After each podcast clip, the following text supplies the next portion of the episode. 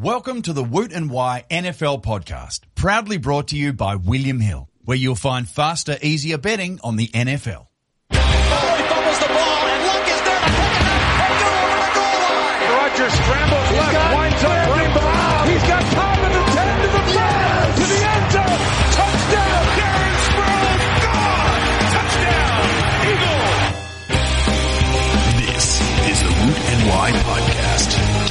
all things NFL. Now here's your hosts, Woot and Wye.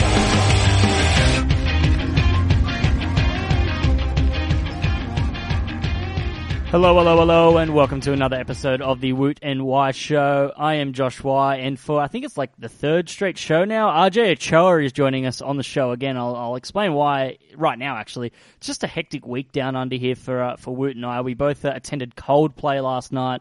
Uh, it was sensational. Chris Martin is just uh, just I can't explain it how good of a showman he is and a stage man he is.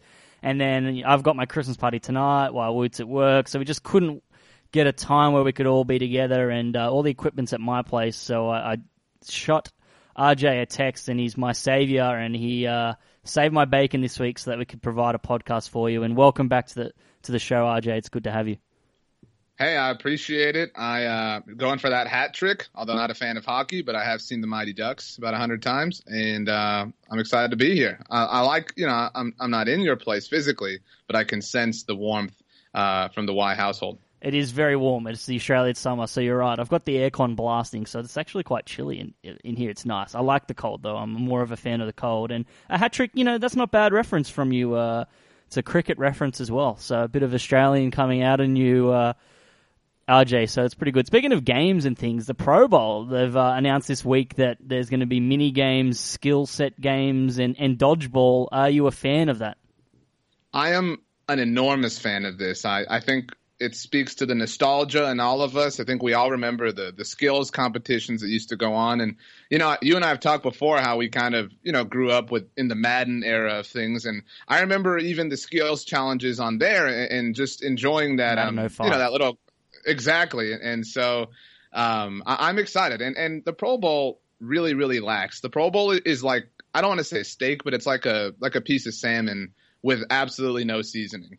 And so now we're we're throwing some paprika on there. We're throwing some you know some seasoned salt, some different sorts of things, and it's uh it's going to taste quite nice come uh, come early February. Yeah, I'm interested to see uh, how that all pans out. Dodgeball, obviously, I'm not sure how they're going to do that, but I, I am huge fan of the movie, and uh, and Will they every- will they use footballs? You think? That'd be dodge? alright. That would yeah.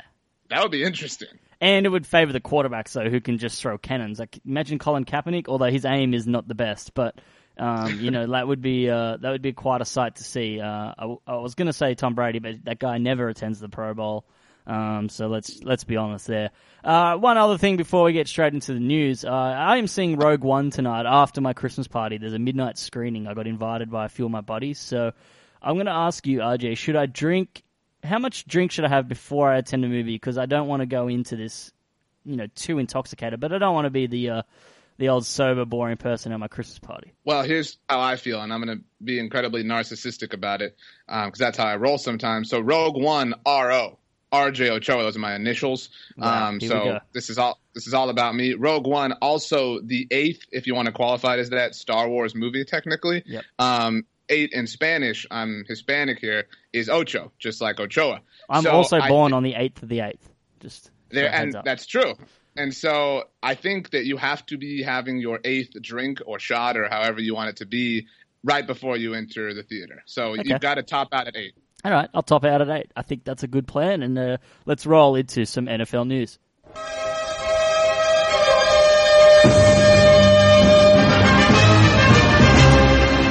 All right, we're going to start in LA and to uh, talk about the LA Rams news. I'm going to get our uh, our friend on the line, Max Quinn. He's a listener of the show, big Rams fan. He actually attended a Rams game this year. I feel sorry for him um, for having to sit through that. And uh, let's get him on the line.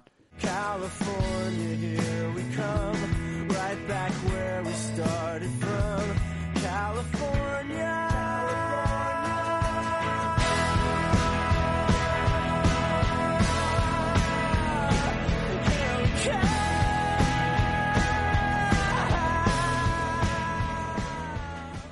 Max Quinn, are you on the Woot and show? My friends, hello. I can't believe I'm on the Woot and Wye show. Uh, no Woot this week. It's uh, just Wye and our friend from uh, Texas, RJ Ochoa, who is also on Skype. I've never done a three-way Skype before, so this is uh, breaking ground here on the Woot and Wye show. So RJ meet Max, Max meet RJ. This is this is phenomenal stuff right here. It's a pleasure, What Max. a wonderful nice to time meet for you. us all. Yeah. Hello. That's, that's the one thing that uh, you know, three-way chat on Skype. We get people talking at the same time. But anyway, let's um let's get into it. Max, uh, obviously the Rams fired Jeff Fisher, and obviously we'll get RJ to weigh in as well because I'm sure you know you know the, the guy that Jeff Fisher is. We all have opinions on it, but. Uh, I, I do find it really funny that the guy gets fired three days before he was set to become the most coach, the most losingest coach in NFL history. I also find it funny that the Rams, um, probably a bad decision to fire your coach two and a half days before a Thursday night football game or three and a half days before a Thursday night football day. But in terms of the overall decision, I think it's a great decision. Max, uh, weigh us in on your thoughts and then I'll speak with you, RJ. Well, I think that like it went from being a really dire time to be a Rams fan to now being a really exciting time to be a Rams fan again. This season has just been such a trudge through mud and oh, it's been it's been awful to be a Rams fan this year and to watch this team with so much excitement moving to California and then to just die in the arse as they have done this year. It's it's been awful, but all of a sudden, you know, there's a renewed sense of optimism. Uh, I'm excited. I'm, I'm looking forward to Jim Harbaugh being the next coach of this team. Oh, please. He's coming to Indy to work with a real quarterback in Andrew Luck. um, let's be honest there. But you're right. I think when you look at it, this is the, the one thing that I like is I'm happy for Jared Goff and I'm happy for Todd Gurley. Todd Gurley frustrated after that Yes. game on the weekend. Said the Rams look like a middle school offense. Very, I've never seen Gurley like that. He's normally full of energy, very bubbly. But moving forward, this is great for Jared Goff and Todd Gurley and their young core because it, it energizes them. Uh, would you agree, RJ? Absolutely, and you look at it, it almost. I think we all knew it had to end in a similar fashion to this. It, it was sort of you know pre predestined, and there is something to the notion of of the Rams. I mean, migrating west, west in, in the United States, obviously, and and west beginning anew down you know to the early stages of America, and and, and trying to find their identity. And and I agree with Max. I mean, it is an exciting time. This is a, a team that moved to the second largest media capital in, in the United States of America holds the number one overall draft pick in Jared Goff, and this is the most exciting thing to happen to them. That's how you know mediocre Jeff Fisher has been. It feels like the Phoenix truly has died, and the ashes will will be uh, a little bit dispersed across the remainder of 2016, but 2017 marks the rise. I uh, could not agree more with you. And, uh, you know, this is just how dire it's been for the Rams this season. The Falcons have actually scored one more touchdown uh, than the Rams this season. They did it in one game. The Rams have had four in LA. And then the Rams' first 10 possessions this Sunday was an interception, then a touchdown to the Falcons. Punt, punt, punt, interception, touchdown, punt, punt, punt, fumble, fumble, touchdown. That's all to the Falcons, those touchdowns. So that's just absolutely dire. And then I saw a stat today that said Bill Belichick could go winless in his next six seasons and still have a better record than Jeff Fisher throughout his career, which, um, you know, that's just the whole thing in itself. It's just unbelievable. So if you know if Jared Goff can you know be be as lucky as Tom Brady and maybe land someone that could be the next Bill Belichick, things are pointing in the right direction. But Max, how are you going to remember the Jeff Fisher era? Is there something that stands out to you um, as you know the most Jeff Fisher moments of moments? the moment of moments, I feel like it's all come in the last few weeks where everything has just come together in this beautiful, disgusting mess that we've seen where he's reaching into his pocket on the sidelines and he can't find his challenge flag. And then after the game, he says, Oh, well, I'll take that one and then we'll try and do better. And like every, it's every game. And it's so frustrating. Do you know the statistic up, apart from the Falcons now having scored more touchdowns at the Coliseum than the Rams have?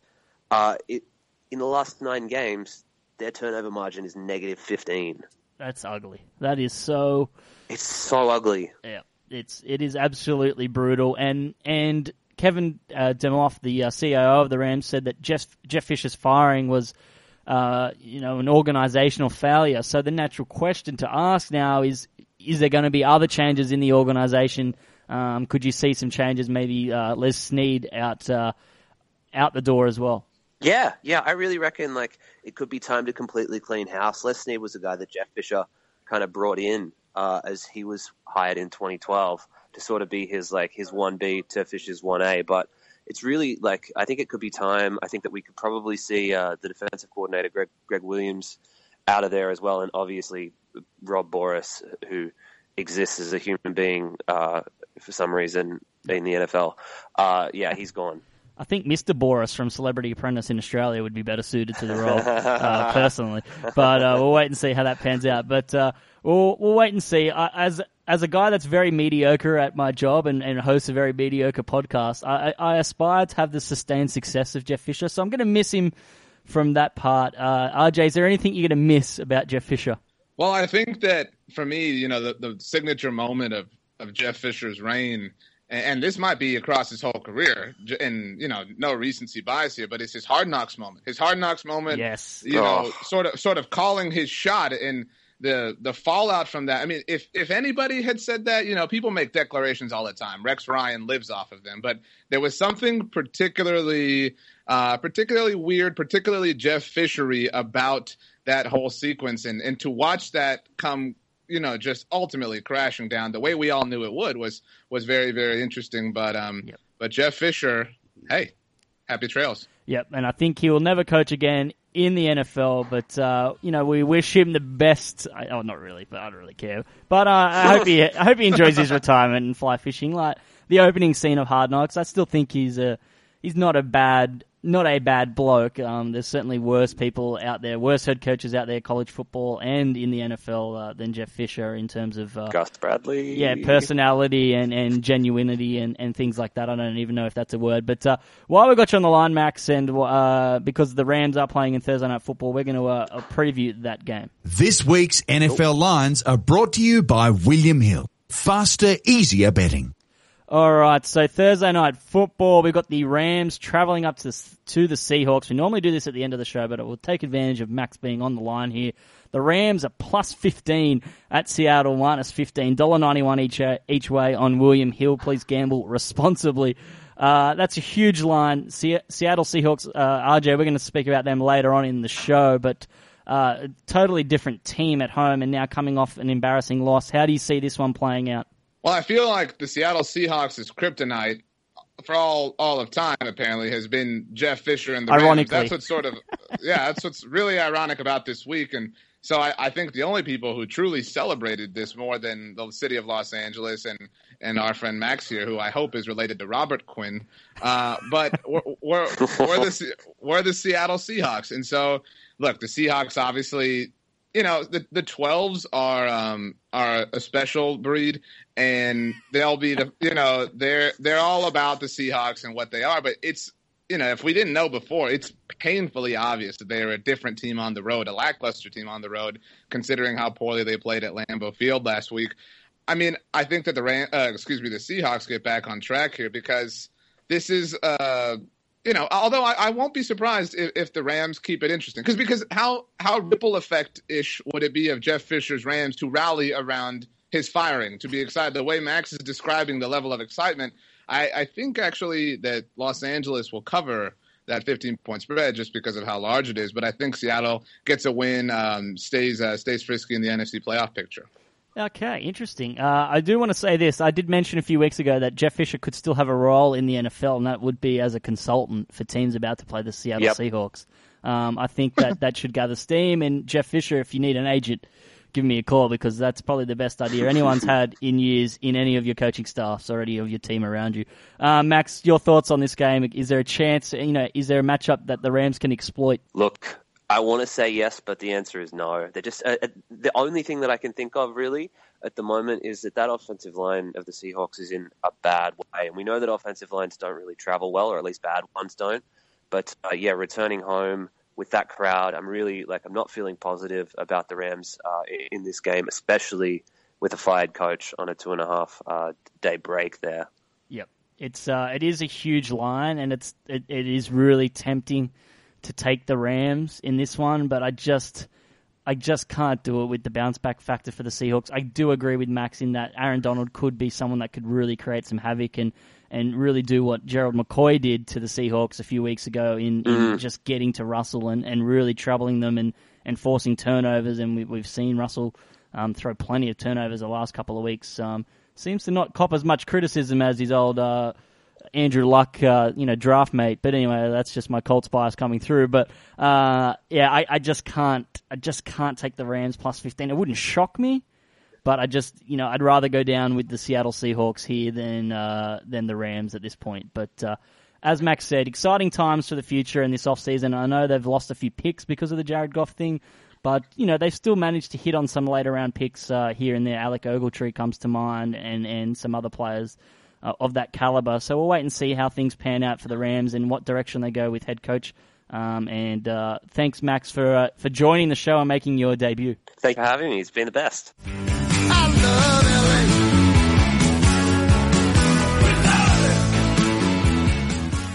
All right, let's move on to the next bit of news after that great I Love LA. Great song. Love it. Uh, all right, ESPN's Jeff Darlington reports that there's definitely a cautious sense of internal optimism. Very, you know, you know very uh, nicely crafted sentence from Darlow there. Uh, that Ryan Tannehill, uh, who has an ACL and MCL sprain, could return for the postseason. Um, it's not that far fetched that he will return. What's more far fetched, I think, is the Dolphins being in the postseason because they obviously have to qualify first. But there's still every bit of a chance at being eight and five. But uh, can you see the Dolphins, you know, making making the playoffs and, and maybe possibly, you know, winning a playoff game with Ryan Tannehill? Yeah, I mean, I think you look at, at what Miami's got going on, and, and certainly very interesting. By the way, I tweeted this during the game. The Dolphins should be the best team in rain in the NFL, as Dolphins' natural habitat is in water. Um, but the Dolphins traveling to take on the Jets this week. Um, you know, I, I don't, I don't know how they lose that game. I mean, honestly, I mean, if you're if you're being practical, so I mean that puts them at nine wins on the season, and then they've got a game in Buffalo and then a game at home against New England to, to follow things up. And so this really comes down to can you beat the Buffalo Bills? And Yep. I think, um, I mean, without Ryan Tannehill, that's a little bit more of a tall order. And you know, Rex Ryan is, is, you know, we just talked about Jeff Fisher, sort of the same in that he just lives to spoil, uh, doesn't really do anything on his own. Uh, and so I think that's going to be a tough game. But I just see, you look at what Le'Veon Bell just did in Buffalo, that could be an enormous game for Jay Ajayi as the Dolphins try to get to the double digit mark on wins for the season. Yeah, exactly. And look, Matt Moore's not a bad backup quarterback, but I just I'm not sure if he can carry them enough to get them over the hump. But uh, on their day, that you know, I know that loss to the Ravens, especially given what the Ravens just you know, put up on Thursday, uh, Monday Night Football. It, it's tough to really see them making a splash, but you know, you just you just don't know on their day. Um, we've seen them put it together with Ajayi and Ryan Tannehill, but uh, I just I'm not sure if uh, if they can sneak into the playoffs. I really think that that final wild card position is going to be occupied by uh, possibly the Ravens or the Steelers. Although Cincinnati are playing spoiler right now and are, are much improved. But uh, that's it for the NFL news. Let's get uh, into some uh, Week 14 takeaways.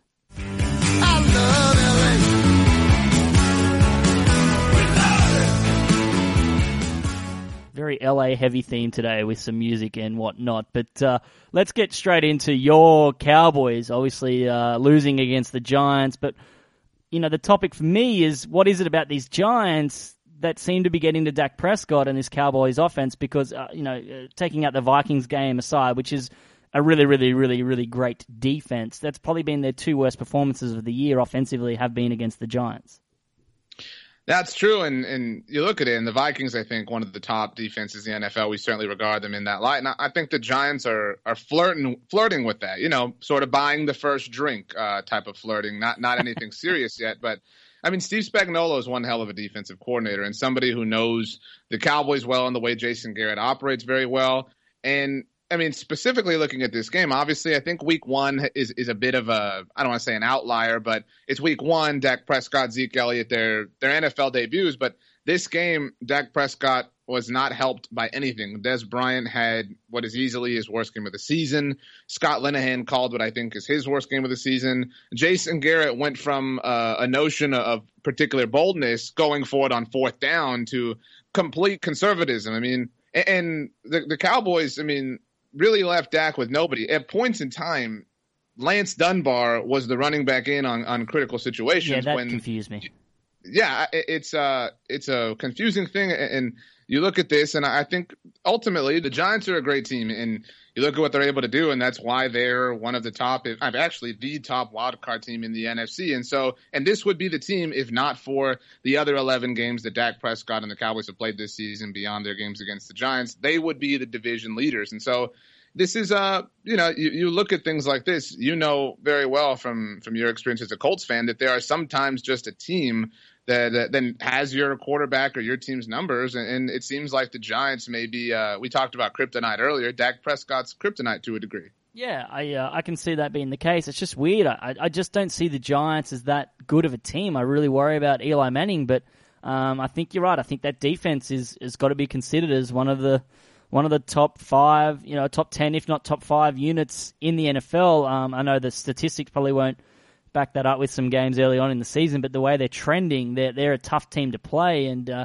you know if they can get some sort of offense rolling with with Eli Manning, because look, let's be honest, like all they did was turn a sl- was OBJ turning a slant into a long touchdown. Otherwise, you guys probably win that game. They couldn't get the ball moving at all. But it is it is really interesting that you mentioned, you know, Jason Garrett getting conservative, and, and you've spoken to him during the weeks with your work uh, over there at ESPN in San Antonio.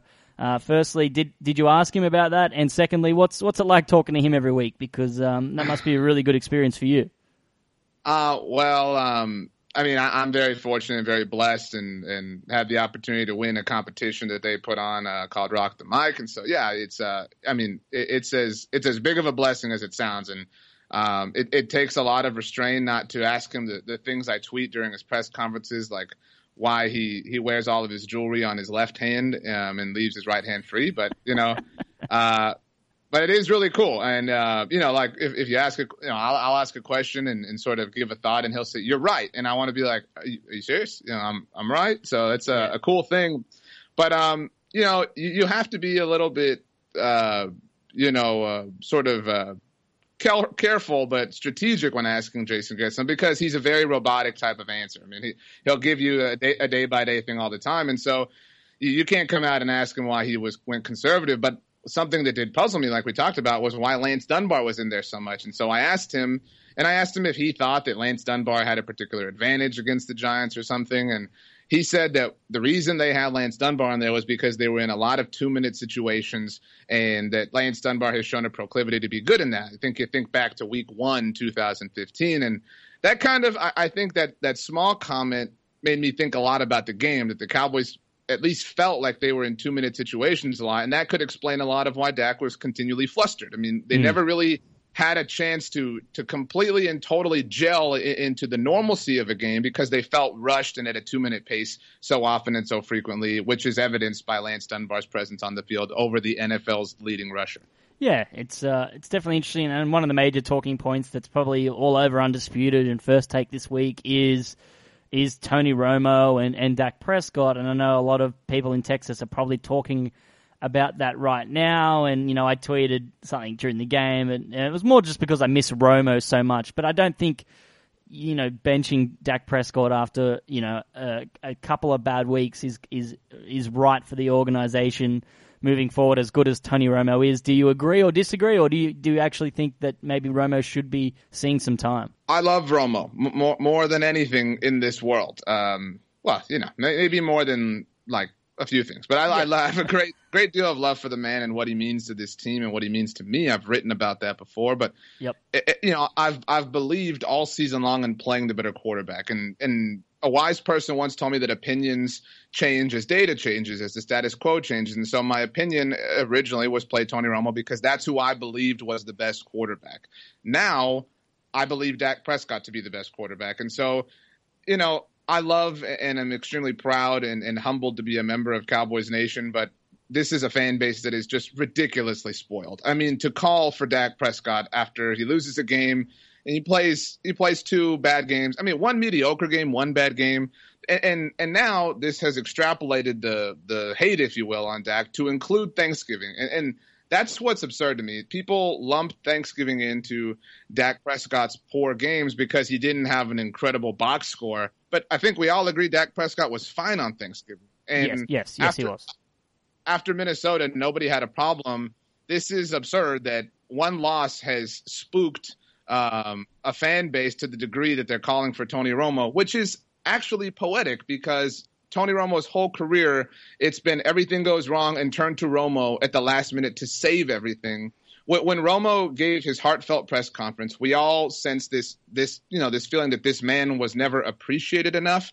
And here we are, not having learned that lesson at all, because the first game that Dak Prescott lost since then, we are ready to, Yeah, you know, not appreciating. Dak. It's, it's insane. Yep. It's insane. Uh, look, if look, I agree. I think uh, d- look, the game against the Giants was pretty bad from Dak Prescott. I'll um, I'll, I'll put that out there. I think it was it was probably his worst game. But hey, he's a rookie. Like, what do you like? It's a rookie game. It's it's what you expect, and you, you can't everything can't be sunshine and roses all the time for a rookie quarterback in the NFL, no matter how good the For situation. qu- for any quarterback, let alone a rookie, you know what I mean? Like, Exactly. it's Yeah, it is insane. But if we get two or three more weeks of this, then I think maybe you could start to, like, I'm talking Giants bad. Like, if he plays like he did against the Giants in the next two, three weeks, then I, I guess that, that those questions might actually have a little bit more substance to it than it actually is right now. But to call for Tony Romo right now, I think uh, is insane. And uh, I only I only tweeted out because I just I miss Romo so much, and uh, you know it stirs a few people up. You know, gotta gotta rattle the feathers of a few people up on Twitter. you're you're allowed. You're you're exempt from from all that. But Yeah. um, but you're you're right. But uh, no, the point that I want to stress is you're right in the degree if Dak had games similar to the Giants game for two or three more weeks. But the point that is important is that that would happen to any starting quarterback. That is not unique to Dak because Tony Romo is his backup. That is the the way any starting quarterback in the NFL would be treated, and we refuse to acknowledge Dak in that light as a starting quarterback of a team in the NFL. Yep, and I think he is. You know, uh, and so's and so will Tony Romo next year. Both of them will be starting quarterbacks in the NFL next year, um, and we'll wait and see where where that will be. All right, let's move on to our other topic before uh, before we run out of time. But like this, we talked about this the. Uh, the uh, Seattle Seahawks earlier, and their op- their opponent, the Packers, uh, they they absolutely put on a show, and so did the Steelers. And so these two teams, I call them the danger teams. So we've got the Steelers and the Packers, and they put they put the AFC and the NFC heavyweights on notice um, if they make the playoffs with their performance. Aaron Rodgers and Le'Veon Bell put on shows, and they showed you why that they're considered the best players in the entire NFL. Should uh, the the AFC and NFC heavyweights fear these two teams if they make the playoffs?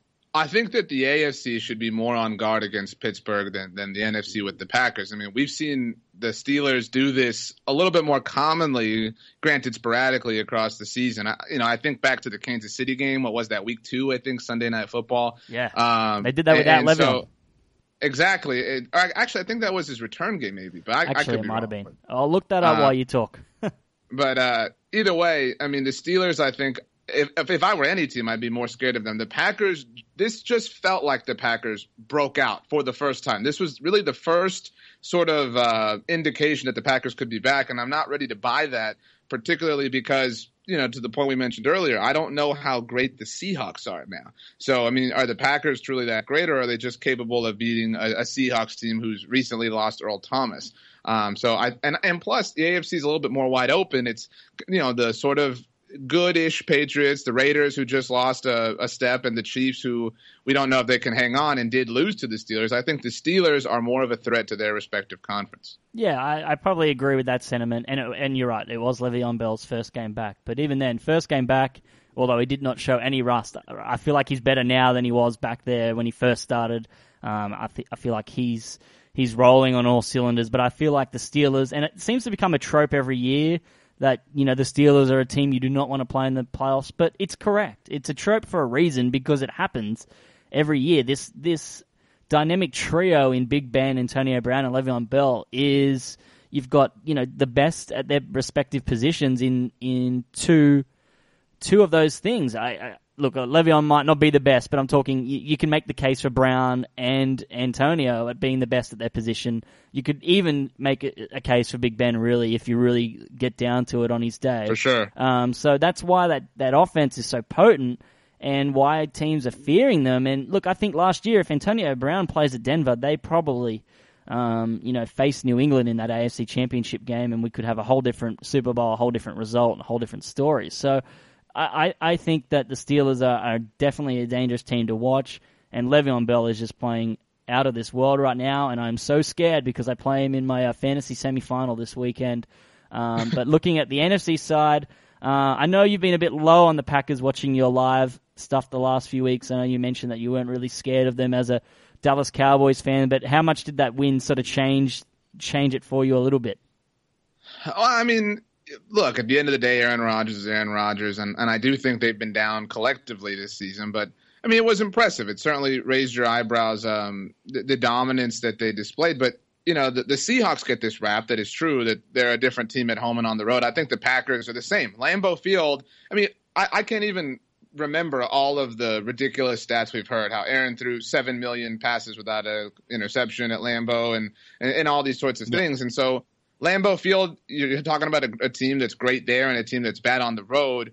Uh, I'm I'm curious, and, and I think I need to see it again from the Packers just to understand that they really are that team versus last week being an inflation and an otherwise down season for them. Yep, and they might they might have left their their run a little bit too late here to to really push for it. But with three division games, the, their fate is really in their own hands, especially when they play the Lions and the Lions uh, play you guys as well. So there's a chance that they can sneak into into the playoffs either as a wild card or as the division winner. So we'll wait and see, but.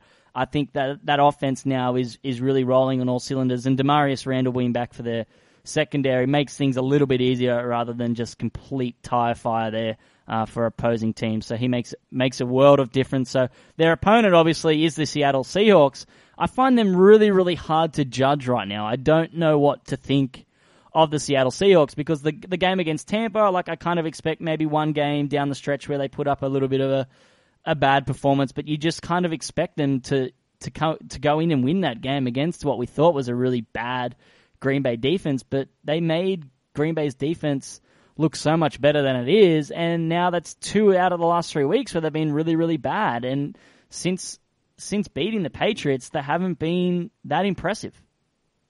No, and I think Seattle, because of the the little mini dynasty, whatever you want to call them, they, they're sort of this this opportunity to make a statement. They're sort of this barometer for teams to measure their own worth, and so I think Seattle gets teams. You know, teams get up to play the Seahawks, and I think that happened with the Bucs, obviously, because it, you know you're the lowly Bucs taking on the the mighty Seattle Seahawks, and and I think this was an opportunity for the Packers to uh, to sort of get back on the map. This, you know, the, the performance that C- the Seattle Seahawks had against the Packers was very reminiscent of the 2014 NFC Championship game, except they weren't able to pull it out in heroic fashion. Mm. This team, this team is is a is a question mark. I, I agree with you, and it, it's it's an incredibly correct. difficult thing to to play at the level that they have for as long as they have. We're going on what five seasons now of this this era of Seahawks football, and this might be, I think, the worst team in, in those five years, at least at this point. And um, you know, I, I don't. You, you've always felt watching them since 2012 that that they had a chance that they could beat anybody.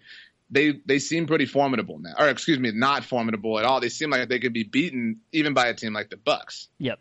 Um, I, I agree with you about the the, the uh, team as a whole, uh, especially without Earl Thomas. I feel like that's huge, and I feel like Yeah. that's going to be an overreaction this week, and it already has been. That this is the defense now without Earl Thomas, but a, a lot of that was just Aaron Rodgers playing out of his mind. That first touchdown throw was just insane, but it it, it obviously is a concern without Earl Thomas. That's a, that's a massive hole. But on the other side of the ball, you know, Russell Wilson has not not been ideal. Uh, the team scored a total of 15 points in its last two road games, and Wilson's accounted for one touchdown and seven interceptions during that span. Uh, you know, he needs to get cop some criticism for that. I know he's playing behind a makeshift offensive line, but you know that's that's not good. Uh, you know, on the other side of the coin, Andrew Luck's been playing behind a you know makeshift offensive line all season. Same with Russell Wilson. He would get absolutely killed for performances like that. Yeah, and you know Russell Wilson is sort of this you know corporate schmo that we kind of refuse to to ever really talk about. But you're right. I mean, he's been bad. It's not that he he's been struggling. He has been bad, and he was bad in that 2014 NFC Championship game. But like Awful. that game was ma- was that that was masked by the fact that they won. He's always had something to mask uh, his inefficiencies, and I, I mean Russell has been. I think all these things are starting to catch up to the Seahawks, and by all these things, I mean you know Marshawn retiring was weird. Uh, Thomas Rawls hasn't really been you know what they thought he was going to be to the to the degree they needed him to be. Jimmy Graham, obviously, we know that hasn't worked out. I mean, the Seahawks have been this team that has thrived off of a, a different recipe, and it's finally not working to the dominant level we've seen it work for so long. Yeah, and look, the the next three games are uh, are against uh, losing squads, and and it's going to be probably going to help them, and, and everyone will sort of forget about this type of performance because they will make the playoffs, but they are you know behind Detroit for the two seed and just half a game up on Tampa and Atlanta for the third seed. So, um, you know, a home. uh, Not a home, but they're definitely going to have a home playoff game to to start with. But wh- whoever their opponent is, um, you know, must think that they have got a good chance to go in and win that game. But it is hard to judge a team like that because you talk about their mini dynasty and how good they've been over the last few years, especially down the stretch. It, it's an interesting conundrum in like how you judge a team on what you're seeing on the field, and then what you've come to expect and what the history of, the, of this certain team does to you. That's why I find myself pulling in two different directions because I I want to say the Seattle Seahawks are not good football team, but then like it's not going to shock me if they if they win you know two or three playoff games because it's just it- it's that's why I find it just so hard to pull my hair out at, at how I rate this team right now. Yeah, and you know it's it's heavy on, on my mind this week, but you kind of describing what I think people feel about Tony Romo. You know, and that's kind of how it feels. It feels like, you know, you think they could be this magical thing, but right now all signs point to the contrary. You know, it, Yep. it's hard, like you said, it's an, uh, an imperfect balance that you're, you're torn in both ways. You're torn in both directions. It, are are they true? Because you feel like you trust them to be the Seattle Seahawks, but they week in and week in, week in and week out aren't. Yeah, and, and they can't be the Seattle Seahawks forever. You know, Exactly. these, these Seattle Seahawks for, forever. And the Tony Romo thing's right. Like we could be calling for Tony Romo, right? And you know, he hasn't thrown a pass in the NFL in, in forever. So who knows what that would be when he eventually steps onto the field? It, it's just it is a interesting dynamic for for those two franchises and those two narratives and, and, and topics this week. Uh, we'll move on to the Browns now. Uh, a little bit of a change of pace here. Uh, for for for me, watching RG three play, he was absolutely brutal. Uh, they they lost by ten, but you know he was twelve of twenty eight for 104 yards and an interception. At one point, he was three of 12 for 24 yards. It it was awful, and you know now it's been 365 days since they last had a victory, and the quarterback for that game, of course, was Johnny Manziel, which just would make the Browns fans even more furious. But what what's the solution for them at the quarterback position and going forward over this next month? Because I don't know if they really should be playing RG three. I think you've seen enough now to know that he should not be on your roster, let alone be a starting quarterback for you next season. it's difficult. I, mean, you know, we we spoke with Max earlier about the state of the Rams. Obviously, a very different situation, but there's hope there. There's seemingly young talent. There's there's an idea for a future. There is nothing but but a question mark at the the most important position in the sport on this team, and it's been there forever. And it just there, it it has this air of sadness. The, the Browns are Eeyore. I don't know if you've ever read or watched Winnie the Pooh. Yes, Uh, I, I have. the- I am familiar. But um, but the Browns are Eeyore in- in that they're just destined for this not not even mediocrity, but just this this horrible life. I mean, they had a sign that the Browns fans in the dog pound that said, "We still have LeBron." That's kind of all it is. I mean, it's just this mentality of that's all we got, and that's really all we need because everything else sucks. And I mean, I- know people have suggested this to a point, and this isn't, you know, a real draft analyst opinion, but take a quarterback every every year. At some point, something's got to work out. Um, but but you're right, RG three is not that. I mean, there needs to be an investment made here, and I don't think to the categorically large, you know, level we saw the Rams and Eagles make. But uh, but I mean, you have to invest here. You have to try because right now you're not trying. You're just falling and falling and falling. It, it's sad and it's hurtful to watch. it is uh, definitely interesting, and uh, you know, uh, the voice of Eeyore uh, has been voiced by uh, seven different people this uh, so far in its history. I think that's the amount of starting quarterbacks the Browns have had this season. So interesting connection. Do they have to Eeyore? Do they have a sh- do they have a jersey in like the Winnie the Pooh offices that has all the names of the people that Yes. your? Their tenure's a little bit longer. I think it's just because people have died. Uh, that's why. Uh, that's how they got replaced. So a little bit more uh, dramatic and sad. Um, rather than a makeshift. Uh, we need to, maybe you could pin the names on the uh, on the tail of, uh, of the donkey there. and that's a little bit dark, but anyway, um, good Winnie the Pooh reference from yourself. I, I just want to mention as well from the side topic on on the Browns is what's Terrelle Pryor doing to upset like all these cornerbacks because Janoris Jenkins came out and was tweeting furiously at uh, Terrelle Pryor, however badly spelt and grammar, it was just horrible from from Jenkins, terrible. And then he backs it up and plays phenomenal against you guys, which is, must be annoying. Um, and then and now you've got Adam Jones referring to Terrelle Pryor as trash and looking for him inside a trash can in the locker room, and would only talk about questions, you know, from journalists that were only about Terrelle Pryor. No other questions. I only want to talk about Terrelle Pryor. And Terrelle Pryor seems like he's all right. Like seems like a good dude in press conferences and, and Twitter and everything like that. But so what is he doing to to really off these these corners? I mean, I don't know. This is a, a wild guess, but maybe they just don't like that. Maybe they're insulted by the fact that he thinks he can just play wide receiver. You know, maybe they're, they're sick of you know the guy went to the Ohio State. He's he's you know he's more known than, than half of the NFL just off his collegiate resume alone. Yep. And, and so maybe they're just annoyed with who. Maybe they, they view him as this sort of you know similar to Johnny Manziel. You know, just kind of this this personality versus this player, and they just don't respect what he is. I, I don't know. I mean, so unless weird. he, yeah, unless he just has the foulest mouth in, in a game, which I think we would have understood at this point. But Yeah. I mean, who kn- who knows? Yeah, and that's fine. That's why like I'm a fan of of of players that can talk trash on the field and then just switch off off the field. And you know, we uh in our National Rugby League down here there's a player called Michael Ennis and he is known as one of the dirtiest players in the game, but um, when he's off the field and on Fox Sports and everything like that, he answers questions really, really good and very articulate and, and things like that, but just talks really trash and gets in people's heads. And I, I guess Richard Sherman's probably similar. And I love Richard Sherman. I find him fascinating. I find him very intelligent. Um, I listen when he speaks, and I, I don't know. Maybe that's what Terrelle does, which is fine. It, but it, you know, he comes off looking smarter because Terrelle, uh, you know, at Pac-Man Jones just looks like a, an absolute moron. Um, after the Yeah. game, even though I find it hilarious and I really want more players to refer to trash cans and other, you know, rubbish storing, you know, facilities when referring to opposition players because I find it entertaining than the, the Russell Wilson esque, uh, you know, cliched answers to, to questions. Absolutely, and and you're right. Especially the the trash can thing. Like it's obviously kind of kind of cheesy and kind of kind of cliche, but like the yeah the cartoonishness of it is pretty cool. Uh, as well, uh, talking about you know players going off after the game. What did you think of Aqib Talib mentioning that he will, uh, you know, he will find Harry Douglas in Atlanta and uh, beat his ass? Uh, I thought uh, was a funny, but also kind of scary because like if Hak- Aqib Talib says that, I actually think he was going he's going to do it. Yeah, Akeem Talib's a different different deal here, and and, and didn't he say something about like his, uh, his agent or, or something? They have the same agent, so uh, normally when you have the same agent, sometimes you, your agent sets up. You know, you can work out with you know players that you you're all.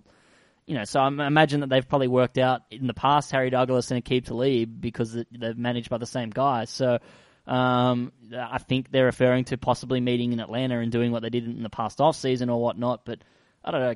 Akeem Talib, I find him hilarious, but he scares the living daylights out of me. If I'm Harry Douglas, and Harry Douglas did not ste- step down, he didn't apologize or anything. He said that's how he plays the game, which doesn't make it any less, you know, brutal. That was a, it was a stupid hit, and it was dangerous. It was probably the dirtiest hit I've seen in a long time. Yeah, and you're provoking somebody who is both stupid enough to and willing to apparently shoot himself. So, I mean, th- this is you're right. I mean, somebody that I I don't want to mess with because if he's he's a, a you know able to or unafraid to inflict that much pain on himself, I I mean, I don't want to fight him. Couldn't agree more. All right, let's move on to our last topic, and uh, this is coaches on the hot seat. Uh, obviously, we just talked about Jeff Fisher and and the firing there uh, in in Los Angeles.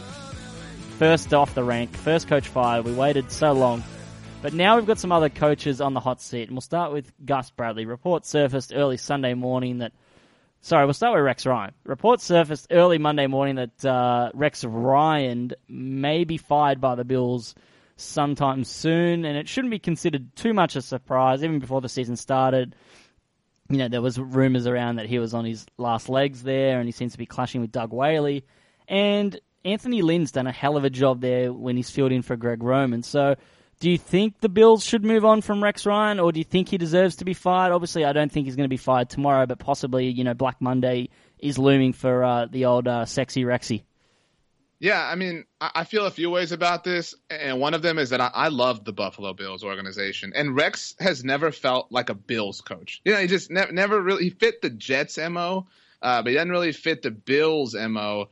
And you know, similar. To, we, we talked Jeff Fisher and how he's the the first one fired. Jeff Fisher skating off of the Super Bowl appearance he had with the Tennessee Titans forever ago. What what has Rex Ryan done other than his first two years with the Jets that that makes you confident in him as an NFL head coach? Man, uh, he made Mark Sanchez have a winning record in the playoffs.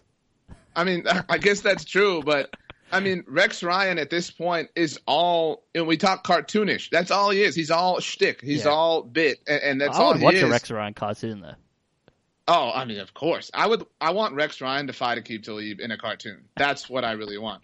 But I mean, Rex at, this point, with the the talent that the Bills seemingly have, and the step backwards that they've taken on defense under his reign, th- there's no excuse for that. And I think that it's time for Rex to go resume his rightful role as a defensive coordinator somewhere.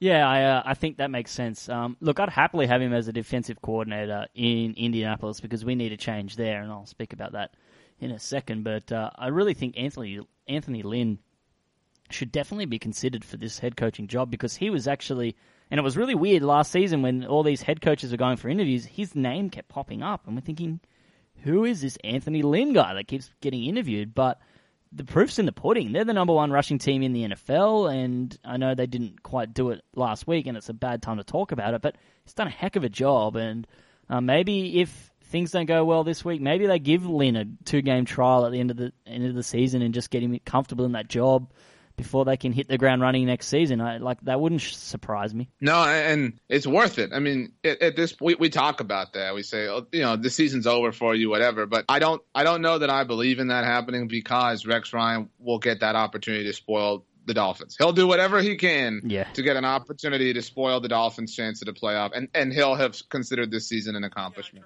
I mean, Rex Ryan also, I mean, is is still living for the season finale against the Jets, and, and that's why he shows up to work every day to beat the Jets in Week 17. We're fully pregnant now. Yeah, uh, if uh, if they do fire Rex, do they fire Rob as well? Oh, of course. I, in fact, I would fire Rob first. I, I would. I would make. I would to make see Rex, Rex, lose to, his crap. Yeah, I, I would make Rex have to fire Rob, and then when he sulked his way back into his Oh office, fire man, that is that is hot for you. That is great. That is the. I can tell you watch Survivor because that would be a very uh, you know you love watching the drama and uh, and raw human emotions. Imagine watching that. Uh, actually, sounds like a Black Mirror episode. You know, trying to you have to fire your brother from your uh, NFL career. Um, all right, Exactly. all right. Gus Bradley, um, he's pretty much as good as gone in Jacksonville. They're two and eleven. They've lost their eighth consecutive. So I think Shad Khan pretty much is going to give Brad Bradley and uh, David Caldwell their walking orders very, very shortly. Uh, what's a logical, uh, you know, replacement you can see in Jacksonville, uh, you know, given what they have there and what pieces they have? Look, this is really popular, and it's probably more narrative driven than anything. But I don't care. I, I'm a student of NFL history and a fan of poetry and a fan of things that seem to be destiny. Put Tom Coughlin in Jacksonville, and let's finish what he started. All right, Tom Coughlin to the Jaguars. Everybody will have to be five minutes early to be on time. Michael Strahan will complain about it. Uh, I want to see Tom Coughlin come back. And, and, you know, you think about it, the Cowboys play, excuse me, the well, the Cowboys, but the Giants play the AFC South in 2018. If Tom Coughlin si- signed on next season, we all know Tom Coughlin has a beef with, with the G-Men still. Pl- That would be epic. Plus, a lot of people his age go down to Florida and you know buy a condo and retire. So Jacksonville's you know right. It's a, it's a logical next step towards fully retirement from from anything. You can uh, Exactly. you know, once you leave Jacksonville when the job's done, you can pretty much just walk down the street to Miami and then just step step straight into your South Beach condo and and make that face even more red somehow. Yeah, basically. Yeah, the anti-cold red. yes. All right. The last one is uh, these two here, Mike McCoy and Chuck Pagano. They're two names that should be fired, but it wouldn't be shocked if their owners, who have no clue whatsoever, um, would de- would decide otherwise. First of all, on Chuck Pagano, I've been waiting to make this joke the entire episode. You went and saw Coldplay last night. You're an Indianapolis fan. You are a fan of Colts play. Um, Wow. So I'm I'm glad I'm glad I was able to make that. Yeah, Chuck Pagano. Look, and, and you you you are the you champion this this uh this narrative more than anybody. He's a nice guy. Cool. I I want to give Chuck Pagano a hug. I don't want him coaching my football team. Exactly. Uh, I mean, you know, he wants to come over. We, we can marathon the Harry Potter movies over a weekend. Fine. But I do not want him coaching my football team. I, I feel like the Colts, kind of like the Seahawks we talked about, I, I always, I just felt like, I feel like the AFC South belongs to them. And so I don't like the flux that they're in. I don't like how he has seemingly trapped Andrew Luck. Um, get Chuck Pagano out of there, please. Yes, I, I, I like uh, that you brought up that because I, I look at Ch- Chuck Pagano and NFL coaches like my doctor, right? I, I don't care if my doctor is the most vicious, rude, arrogant, unlikable person in the world, but if they're a really, really good doctor, I will keep going to them because they do a good job. And I don't want my Yeah. doctor to give me a hug and, and pump me up and, and not do a good job. I'd rather go to someone that's going to, you know, give me the best care and look after me and know that I'm safe and, and will get the best out of me and, and my health. And they're not doing that with Andrew Luck, with Chuck Pagano No. and Ryan Grigson. No, it, it's a it's a shame, um, and, and it feels like the Colts. And, and I hate to say this uh, for you because we're, we're good pals, but it feels like the Colts are willing to go with you know a Rex Ryan should it be fine, and maybe not Rex Ryan in particular, but just a big name like that, a Yeah. former head coach, and, and and go that direction. I, I'd love to see like a Josh McDaniels get his hands on it. No, on thank you. Luck. No, thank you. Uh, I, know. I, I, get don't. It, I don't like. Uh, I don't like the track record of New England staffers outside of New England. It's it's really scary when you look at the numbers. How bad the drop off is when you when you step outside of Bill Belichick's shadow. How how bad and how scary it is out on your own. What's scarier for you, though, the thought that Josh McDaniels could wind up the head coach of the Colts, or the notion that you could be looking for a head coach and Jeff Fisher is available and seemingly an Oh, no. option for your no, own? I, I feel like Donald Trump's going to wrap up Jeff Fisher, the Secretary of State, by the time. Uh, the, my, but this is assuming that Jim Irsay fires Chuck Pagano, which I, I just can't see him doing that. The guy walked in to get fired and got a four year deal. So Who would you Who would you want uh, of who's likely going to be available? I mean, in in your perfect mind, who would you want? You Do know, know who I- obviously, do I who I think's putting a, a a good job and doing a good job, and you know when you look at their defense and where they're ranked, it's it sounds insane, but I think Teryl Austin's done a hell of a job with Yeah. the Lions, man, with their personnel and their players and what they've got there. I, I've always liked Teryl Austin as a coach, and we need to up our defense. Chuck Pagano was brought in as a defensive mind, and our defense has never been good. Never, ever been good with him. And I feel like Teryl Austin would be the logical choice. Um, I would love Jim Harbaugh, obviously, and that's a huge name, but I feel like he won't leave Michigan until his job's done. I feel like he feels he can win a national championship there, and I think until he does, I feel like he won't come back to the NFL. We'll wait and see what that right deal would be to get him swayed over. But I feel like Andrew Luck could be a really good chess piece in that in that negotiation. Uh, by the way, I forgot to mention I like Jim Bob Cooter as a as a head coaching coordinator uh, candidate for the Jags. Uh, someone that could be so all Lions. Yes, all yeah, I'm all, I like their coaching staff. Uh, I don't think it is all Jim Caldwell, obviously, but I think Cooter could do a good job in fixing uh, um, Blake Bortles and doing a job with their offense, and because that's what's been the problem. The Jags' defense has actually been pretty decent all year, despite the two and eleven record. But uh, I don't know what what we're going to see. Uh, this is assuming Chuck Pagano gets fired. I just can't see it happening. In terms of Mike McCoy and and and the Chargers, given that they're probably moving, they may not. They may go down the Rams approach and just say, you know, we need some stability in our move. Let's not fire Mike McCoy. And I think that's going to be a wrong decision as well. What if the the Chargers go the full Rams approach and say we're moving? We need to have a coach who's done it before, done it twice.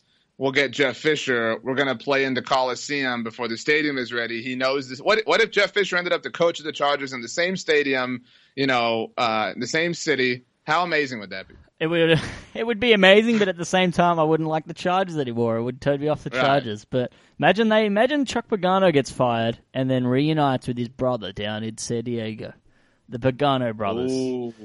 the great you know like the that. great Italian brothers since uh, Mario and Luigi. Just uh, coming up, great success story. I like it. Yep. All right. Well, uh, that got very uh, Bill Simmons-ish at the end there, where he just you know has thousands of trade proposals. You know, what if the Cavs send this, this, and this, and you know the Colts can get this, and then LeBron. But uh, it's always fun. That's what I like about the off season, and we're, we're nearing that. Um, when you're a Colts fan and the playoffs are not in sight, you, you start to your mind wanders and you start to vision what you hope could be a good off season for you. And a lot of teams are like this. I know the Browns fans are are interested, and a friend of ours who's been on the show a few times, Scott Langford's already started draft breakdown because he- the Philly season has just turned to absolute crap um, the last few weeks, and uh, I think Josh will be doing Josh Woot will be doing the same. So um, that's why there's plenty of coach talk there, and uh, we'll uh, we'll be back on uh, Friday to, to preview the rest rest of the uh, Week 14 games, and uh, that wraps up the show. Hey, it was fun. It was fun, and uh, you know, RJ, I, I thank you very much for joining the show. And uh, where can people find your hashtag content and your hashtag brand? Well, I'm available on Twitter at RJ Ochoa, and every day I have a, a live streaming podcast, if you want to call it that, Ocho Live. We air every day. It's close to 3 it. p.m. So good. That's true. Yeah, uh, every day is close to 3 p.m. Central Time as we can. Also following every primetime game and at halftime and postgame every Cowboys game. And we go on about 30 minutes every day uh, on on Twitter and Periscope or on on my Facebook Live. You can add me as your friend, RJ Ochoa. I have Josh and I are friends. Yes. Um, and um, you know, we talk about the state of the Cowboys, or we talk about the state about the NFL. But what's cool is, is it is a podcast that is uh, accessible on iTunes, Stitcher, TuneIn Radio, uh, SoundCloud, and, and Google Play. But you can also watch and you can interact in the comments. So while it is a podcast, it is a live interactive podcast and something um, something that I really like, something that I'm proud of, and uh, something I have a lot of fun with when I'm not over at ESPN San Antonio, as you said. Yep, I uh, I can vouch for it. I love the show. I uh, I tune in when I can. Um, unfortunately, the time here is in the middle of the day, so if I'm not at work, I'm watching it, and even at work, sometimes I'll just plug the headphones in and and give it a listen. Um, I, I can't see you, but I just listen because my eyes are firmly on my work. Um, for any employer listening to this program, I am doing my work, you know, at a, at a, Jeff Fisher like level. Um, I forgot to mention as well. Was there any anything from Week 14 that I didn't cover there that you mentioned that perked your eyes? Uh, anything that stood out to you? Um, well, you know, looking at the week uh, um, as a as a whole, it, it felt it felt like the NFL was back to a degree. Um, and you know, we had talked about this week uh, all week long, all over the place, all the primetime games, how it was going to be epic and, and everything like that. And if this felt like the NFL, you know, I think for so long when this when the season first started, it felt abnormal, it felt weird, it felt like a different season, but this this felt like the NFL we know and love, and we're nearing important times, as you're saying, and we're at a point where there are no college football games. We're waiting on the bowl season. It just felt like you know felt like football and fantasy going on. It, it was it was nice. I enjoyed it. Yeah, I think uh, I think I agree with that. I, I, I feel like the primetime games are really good, and we've had some good games to help it. I still feel like it's a very average year in terms of the uh, in terms of there's no standout teams and, and team quality, but. Uh, when the whole field is, is pretty much condensed and there isn't much difference between the third best team and the 17th best team, then um, it, it makes things interesting, especially when there's a lot on the line and, and there's, the upsets aren't as surprising as we've come to expect. And down the stretch, with a lot of teams having to win out and, and teams can play spoiler, it's going to be interesting uh, down the line. But uh, that wraps up the show. A big thanks to RJ Ochoa for joining the show. You can follow him on Twitter at RJ Ochoa. You can follow me on Twitter at JYNFL. And you can listen to the show on Stitcher, iTunes, TuneIn Radio, Wooshka, Radio Hub, any other podcaster app or program on any of your smartphones. Thanks, guys. Peace out.